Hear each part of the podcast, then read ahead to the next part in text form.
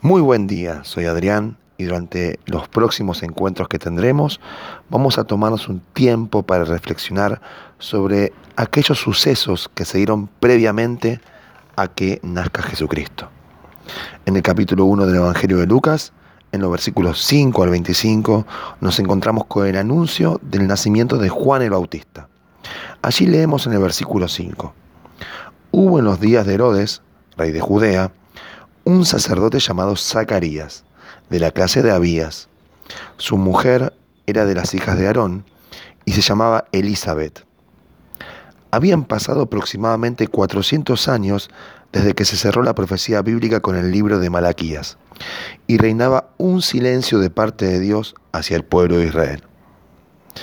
¿Has atravesado en tu vida un tiempo así de silencio de parte de Dios, de leer la Biblia pero no encontrarse con esa voz que calme la sed a tu corazón? Que no encuentres la voz de Dios por medio de su palabra, que pases un tiempo de silencio de parte de Dios, no significa que Él haya desaparecido. Es en este momento que aparece en la escena un sacerdote llamado Zacarías, que su nombre significa el Eterno recuerda. ¿Y qué es lo que recuerda a Dios? Él recuerda todo, aunque nosotros nos hayamos olvidado de aquello que ha hablado nuestro corazón. Él, Zacarías, era de la clase de Abías. La clase o turno de Abías era uno de los 24 turnos en los que David había dividido el sacerdocio, según leemos en el libro de Primera Crónicas capítulo 24. Cada clase o turno era llamado a servir en el templo dos veces al año y durante una semana, de sábado a sábado. Había tantos sacerdotes en esta época que el privilegio de quemar incienso en el lugar santo venía a ser posible una vez en toda la vida, si es que llegaba la oportunidad. Cuán distinto es para nosotros hoy en día, ¿no? Consideramos algo común, habitual el presentarnos delante de Dios en oración. Tan normal ha pasado a ser que muchos lo consideran más un derecho que un privilegio, quedando reflejado en las prácticas de la vida cristiana, donde algunos solo lo hacen alguna vez, sabiendo que hay una libre entrada por el camino que abrió Jesucristo. O si es que lo hacen, no tienen el temor de Dios que caracteriza a la comunión íntima. Por lo que iba a ocurrir ese día, iba a ser algo extraordinario en la vida de Zacarías. Leamos los versículos 8 y 9.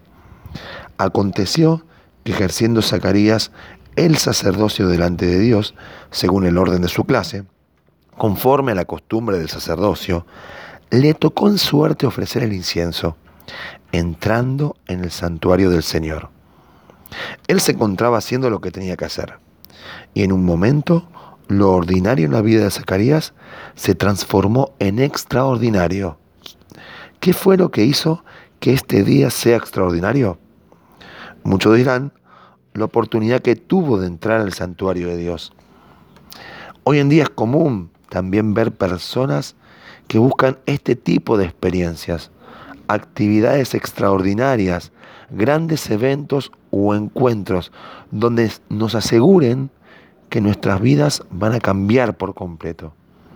Pero veamos qué fue lo que hizo que la experiencia de Zacarías fuese tan extraordinaria. En el versículo 11 nos dice, y se le apareció un ángel del Señor. Todas las semanas, durante muchos años, diferentes sacerdotes tuvieron que entrar al lugar santo a ofrecer incienso.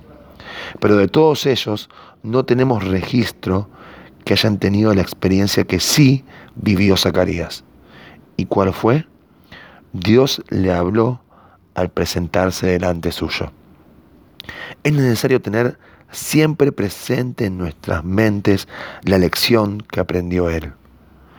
Que el presentarnos delante de Dios de forma ordinaria se vuelva una experiencia extraordinaria, porque allí es donde nos espera un mensaje que transformará nuestro corazón. Gracias Señor por esperarme cada día, por aguardar a que me presente delante tuyo. Ayúdame a apreciar la experiencia más extraordinaria que un hombre o mujer pueda vivir, que es el pasar tiempo a solas con Dios. Que el Señor bendiga nuestra vida.